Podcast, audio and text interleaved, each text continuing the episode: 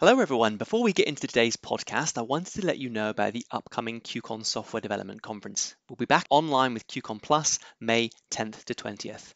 Join the world's most innovative senior software engineers across multiple domains online as they share their real world implementation of emerging trends and practices.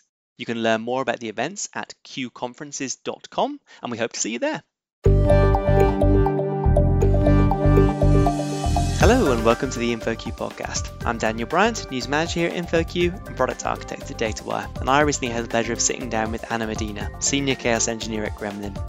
Ana has been running a series of online workshops focused on chaos engineering for quite some time now, and she is a frequent contributor to online discussions about how to run game days and resilience fire drills within organizations. I was keen to hear about her recent learnings in this space and also understand how she's adapted the training in relation to the global pandemic and everyone being distributed and often working at home or not in their office. I've also seen that Ana and the Gremlin team have recently been discussing the need to understand and verify the current health of the system before running chaos experiments, and so I was keen to dive into this topic in more depth and understand both the technical and the social aspects to this.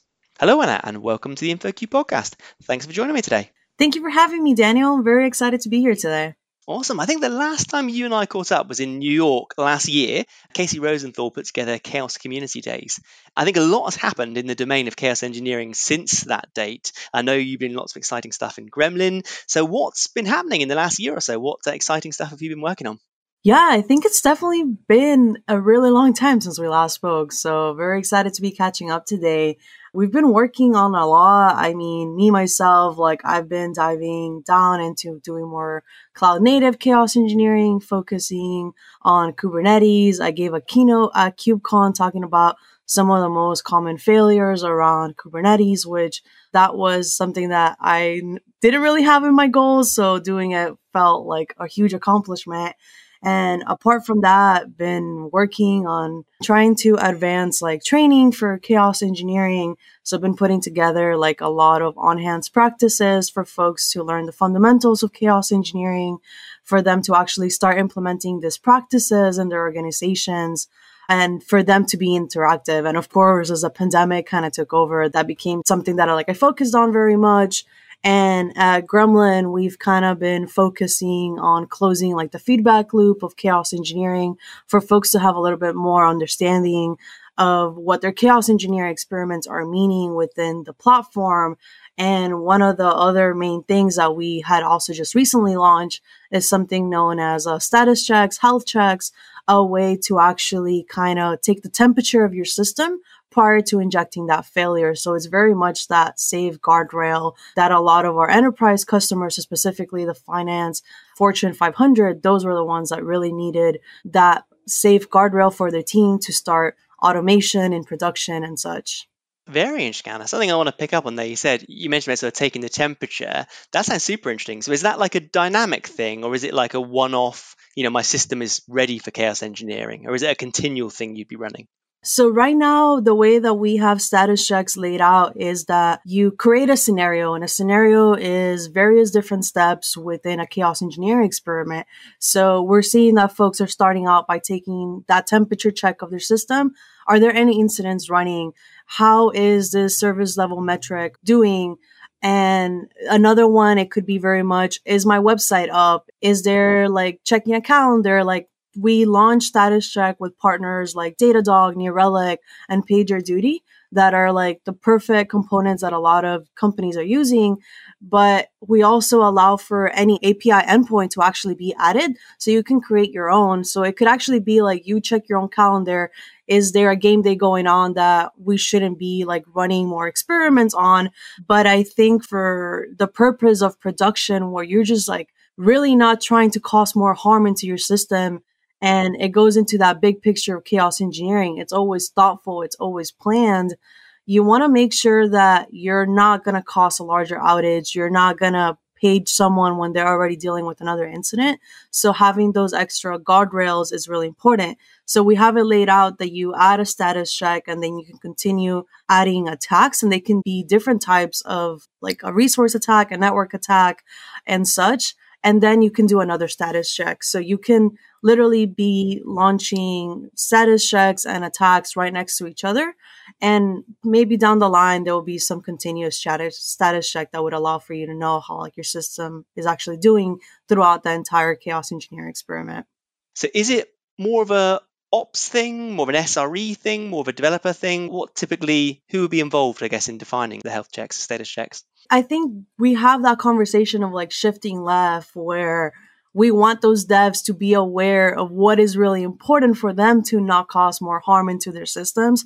So if devs have access to this tool, we hope that they're also setting up status checks, but we also have seen a lot where the SRE teams are actually the ones that are owning chaos engineering, implementing those practices and building up the dev teams. So as they're already putting the experiments themselves into the platform, they're teaching the rest of their team that this is actually something that they can use. So I think a lot of it is kind of how it's adopted at that organization. Yeah, very nice, very nice. And I'm guessing this goes hand in hand with some of the more organizational factors as well. Sort of the status checks almost gets you to think about what should I be watching and what should I be alert for, not only like a technical level, but also something you said, which is quite nice there is, you know, look at a calendar maybe. Maybe there's like a really important day today, or maybe there's a game day running already. So is it a, quite a nice tool, these status checks, for getting folks to think about what's good and bad? Yeah, we know that these are complex systems. There's so many different things that are changing from like not only like the code we're deploying to them, but our users and like current news like there's a pandemic going out and you're have a retail store and all the stores are shutting down, you won't necessarily have the top on mind in that moment unless like your SRE that there's going to be a heavy load on your site like more than usual. So by having like those contexts that are missing from a lot of those mental models, having the tools kind of help you figure them out, it's just like that extra guardrail that you need, that crutch that you didn't know that you needed so that you actually don't end up stumbling down the line. Yeah, very nice, Very nice. You mentioned a few times about the pandemic. Unfortunately, we've all got to deal with the strange times we're living in now. I was keen to get your insight onto how this has impacted folks dealing with failures because, you know, many companies I've worked at, the disaster recovery was all assuming we were going to be on site. You know, if stuff happened, we'd all kind of rush towards. Yeah, we'd obviously maybe get on a conference call first off, but then we'd all, you know, there'd be physically folks in the data center, for example. How do you think the pandemic has affected people's ability to deal with the inevitable failures that happen in IT? I think it made a clear definition of those folks that like were ready to handle high traffic and had actually been preparing for it, had an experienced team, had a resilient infrastructure. And then we had those that didn't really prioritize reliability, resilience within their organizations that they end up kind of stumbling a bit. And with that, it's very much of like, for some organizations, they were starting to prepare for their peak traffics that were about to come. So the pandemic just kind of started verifying at a nice, like slow rate curve that things were working really well. And then, of course, as like things continue being shut down, they start seeing a higher load of traffic and they're able to handle it well. And then now when their high traffics are about to be here, it's like they feel really comfortable. But I think you mentioned that like really strong point where like all of our teams are distributed and maybe if we were working on site, like we were already at the data center. So we were easily able to go there. If the data center caught on fire, it wasn't that hard to be like, okay, we're going to drive to the data center as a team. We'll figure it out. Like now you have other things to think about if you actually need to troubleshoot something like that.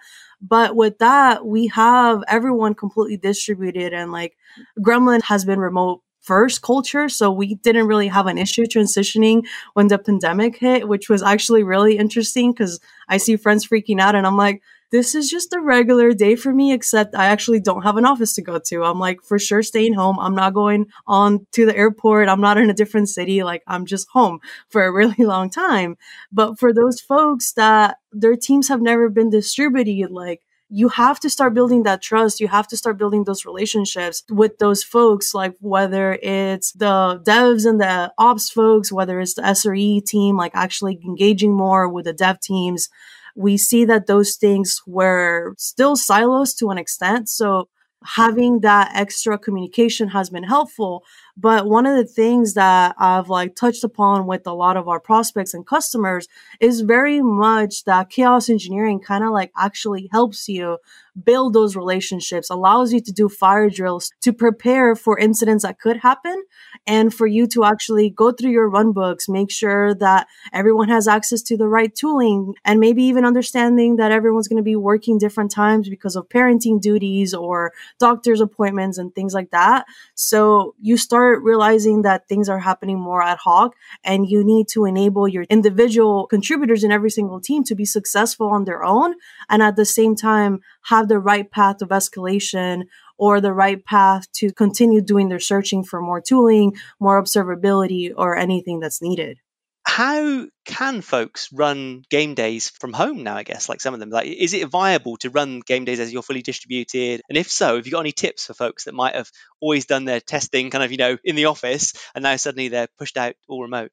Yeah, Gremlin has always been putting out some resources on game days. We actually haven't fully like fleshed out like that remote game day like run book, you would say. I think I'm going to go pitch it to my team that that actually might be like a fun one because it's true. You always kind of talked about game days, chaos days, or anything like this as this on site experience that you would have like at least four or five folks in the room, but you also want to make sure you have like your managers, an intern, possibly a VP for like the right folks to be there for all those conversations to have one like the architecture diagrams and understanding of your systems what tools there are past incidents like all this knowledge that we know is never really documented and people are holding in their heads you want those conversations in the room so as we only have remote, we only have virtual tools, I think it's possible to run a really successful game day virtually.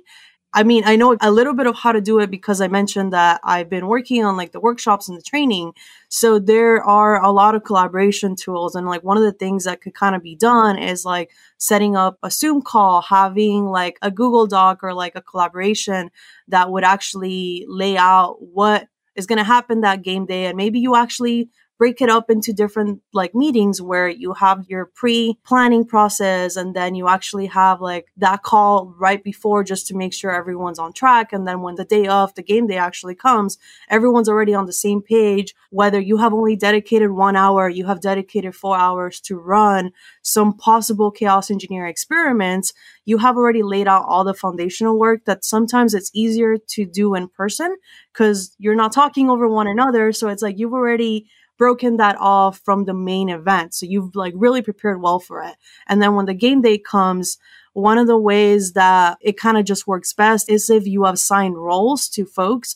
So it's going to be like, Sally, you're going to be the commander. You're in charge of owning this exercise. Someone is going to be taking notes. Someone is going to be observing through the observability tools. Someone is actually going to test being that user into whatever system you're testing. So as folks have all these rules assigned, you get to focus on just that one piece of the game day puzzle. And that allows you to be a lot more successful. And we've been trying to incorporate that culture within like the workshops that Gremlin runs. These boot camps are a place for folks to come together like two, three, four hours to learn the fundamentals of chaos engineering. And then we transition to an hour of like hands on experiments and in the hands on component, like I bring up a cloud infrastructure, which is usually Kubernetes. We put in monitoring, observability tools, and then we have a microservice demo environment. And we tell folks, you're going to be put together in a group of four. There's four roles. Decide amongst yourself what you want to do. And as we go through the exercise, we tell every single role what they need to be doing. Like, you need to log into this tool. You need to look here and by guiding them that has actually like helped them just focus on one thing of course like we still have to figure out a lot of the tooling component but one of the nice things that we were able to leverage is that the platforms like Zoom allow you to have breakout rooms that you can actually put folks into groups of four, like assign them with your own intent or you can let Zoom do this randomly. So it would be an interesting way to see like small game days kind of get launched in that way within an organization. And at Gremlin, we actually transitioned a bit of the way that we were doing some of our game days. Like Jason Yee, the director of advocacy, came on board. He had been doing chaos engineering also at Datadog.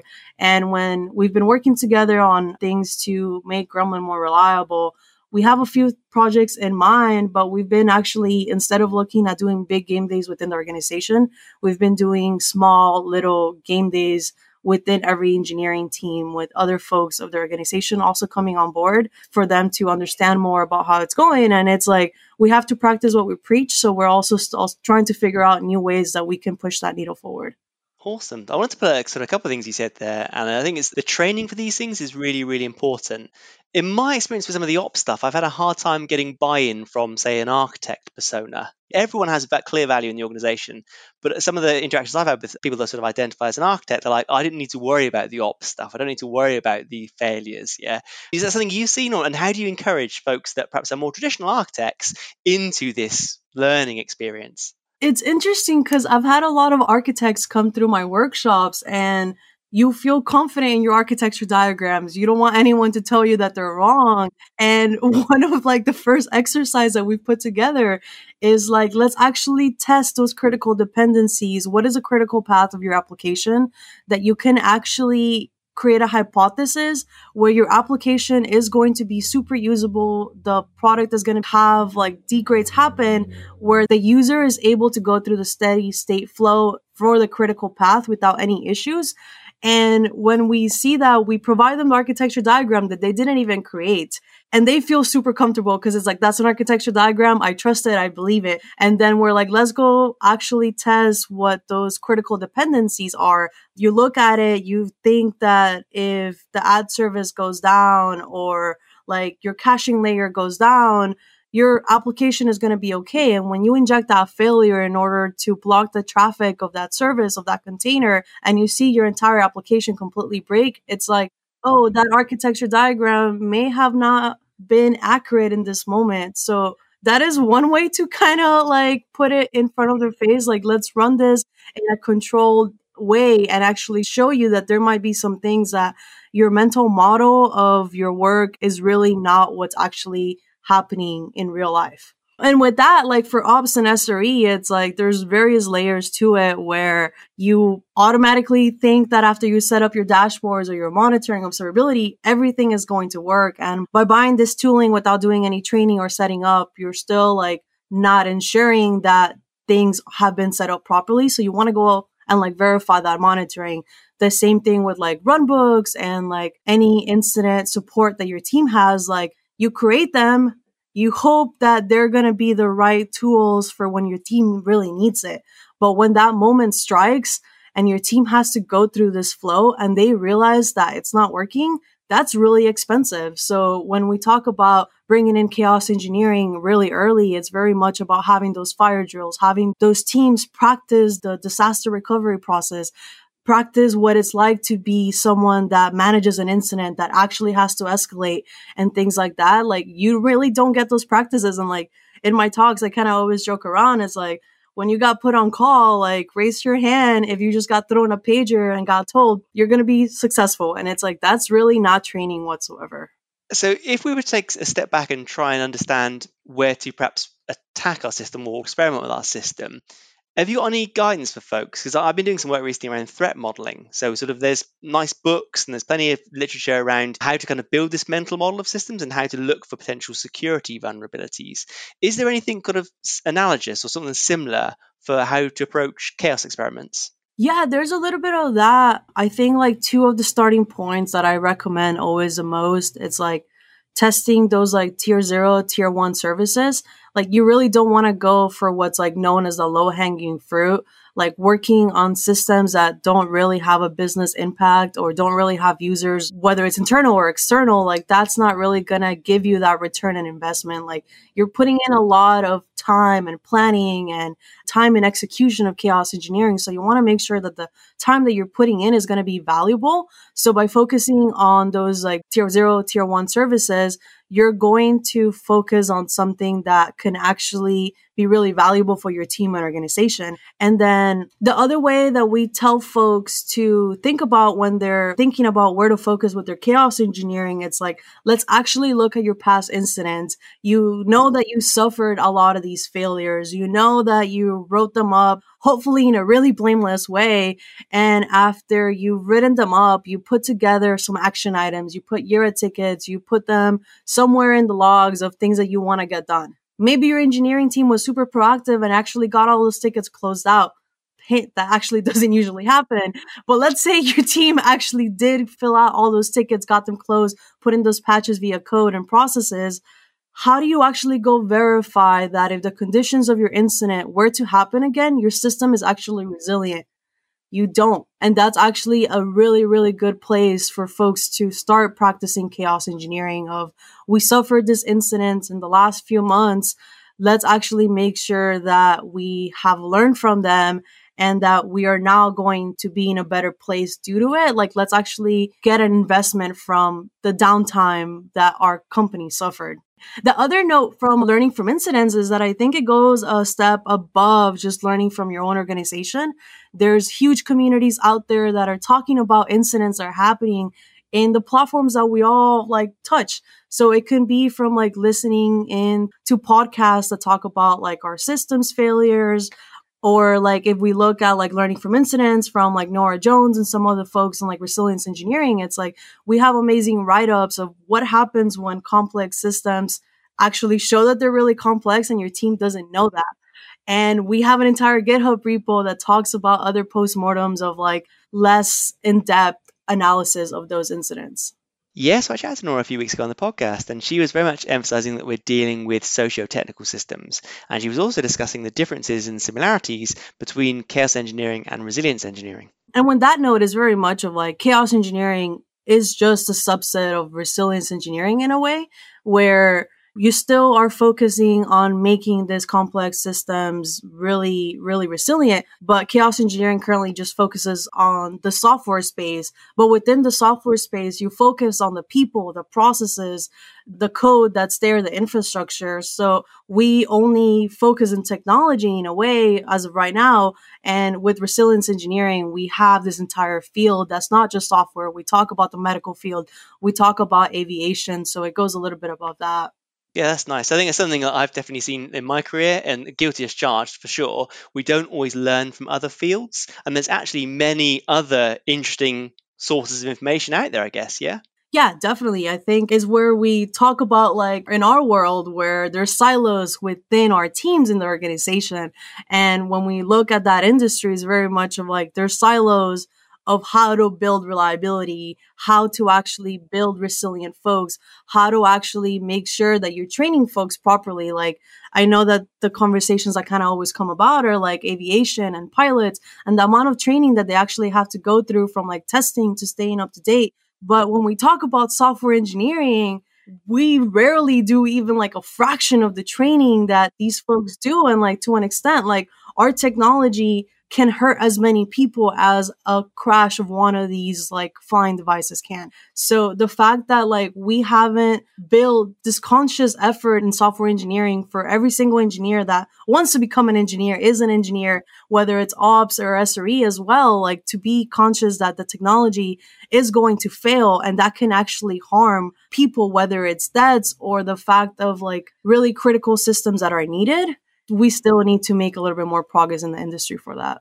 I think that's very well said. And uh, like, I remember when I was at college or university, I uh, did have an ethics course, but it was very much on not copying other people's work, right? Not actually the impact that my system can have on other people. So I think perhaps that's something I should feed back in and say, hey, we need to change this ethics course. Yeah. Well, and I mean, I think even on ethics, like the entire technology industry just needs to sit down and like learn ethics for a year. And we have like various complexities on that from the parts of the folks that have actually built those systems and like maybe the injustices that have gotten built in, whether it's like racism or just like class separations and things like that. So I think for ethics alone, like that is just like an entire other conversation that I really hope that as we're seeing things go, like the software industry is going to wake up and realize that we need to have more diversity in the folks that are building those systems, whether it's code or putting processes and bringing innovation in, but also the policies that are tied to that to make sure that like human rights are protected and every single individual is not getting unfair treatment due to the technology that they're using know, the whole world is a complex system. I think as engineers, we like to make it simple sometimes, but you've always got to look at the externalities, right? You know,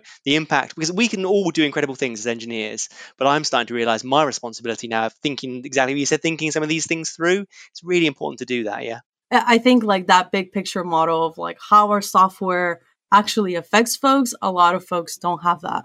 So, changing gears a little bit, I was keen to get your insight into how far out organizations and teams should start planning when we want to ensure or verify, I guess, that our systems are resilient for an important date, something like a Cyber Monday or a summer sale.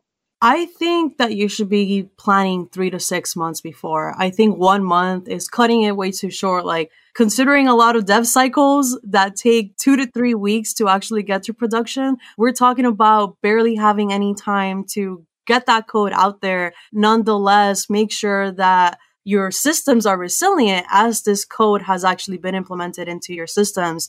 So I think that three to six months is usually the sweet spot. And that also kind of depends on like what type of industry that you're looking at and how much practice you have had. Like the last year, how did it go? But also since then have you actually been running a lot of these practices whether it's like running load tests like capacity testing whether it's doing more chaos engineering whether it's implementing like more site reliability engineering practices like slos or updating runbooks like making sure that you're doing fire drills of your runbooks adding external capacity modifying on-call rotations like all those things if you actually want to prepare, you're going to need those three, six months. There's industries where folks actually prepare like a year out. And we also talk upon in the report where like in older enterprise companies, we see that you end up doing a code freeze in order to actually prepare for that. And that kind of sucks for devs. Like your job kind of stops. yes. Yeah, not good. What do you think on the code freeze practice in general? Like, is it still viable these days? Do you think, or is it really a bad sort of, or maybe it's like a warning sign that things need to change? I think it's a warning sign that things need to change. I think there comes moments in organizations where doing a code freeze is the only thing you can do, where your team might just like not be ready to understand, hey, you know, we can't be creating changes because we're dealing with too many incidents. We need to figure out what's going on in our systems first prior to adding more stress onto it or, or more complexities to it. It could be. So I think in moments, some organizations should be doing that depending on their infrastructure. But for the most part, we see that a lot of the more modern organizations are using DevOps technologies, that they're using like site reliability engineering practices, those folks are able to move at a faster rate in like chipping code, iterating. And of course, that also means that things actually might be breaking more, but maybe because their teams are trained up, they know how to handle those incidents a little bit better. So you mentioned about your workshops and training courses. Are you planning on running them at any online community events coming up soon? Yes. So I run training courses every single month. If you go over to gremlin.com boot camps, you'll find an entire landing page about the workshop offering that Gremlin has. These are free courses where you can come and learn about chaos engineering. So we rolled out the 101 that is the fundamentals of chaos engineering. You still get to get hands-on learning. And then we're rolling out right now the 201 of chaos engineering where it's about the automation of chaos engineering and doing continuous chaos engineering in order to make sure that you're not drifting into failure. So that's something that's going to be coming up in the next few months. And as far as conferences goes, we're putting together Chaos Conf again. So this is going to be the third year that Chaos Conf comes about. And it's going to be a virtual conference, like there's no choice on that front. So on October 6th, 7th, and 8th, we're going to be having this large chaos engineering community for folks to actually come and talk about different things that pertain to chaos engineering. So we've broken it out that the three days have different tracks. On day one, we're going to talk about reliability comes with practice. Day two, it's all about like completing that DevOps loop. And then on day three, we're talking about the data driven culture of reliability. So the CFP is actually open. So if any of these themes actually catch your attention, we have the CFP open until August 14. So please go ahead and apply, submit anything that you might be munching on. And if you have any questions, like you can always reach out to the Gremlin team to give any feedback on some ideas that you might be having. And we already have registration open. So if you head on over to chaosconf.io, you'll not only get the CFP link, you can also register and you get to learn that we have two amazing keynote speakers coming in. If folks want to get in contact with you, where's the best place? Are you on Twitter or LinkedIn, or where's the best place to follow you? Yeah, you can actually find me on all social media. I have that pretty open to the industry, so I would prefer if you contact me via Twitter. My handle is Ana underscore M underscore Medina. That's probably the best place. And then if you also want to reach out, LinkedIn works really well. Nice, nice. Well, thanks for your time, Stan. I really appreciate it. No, thank you very much for having me. And as well, thanks for this amazing conversation.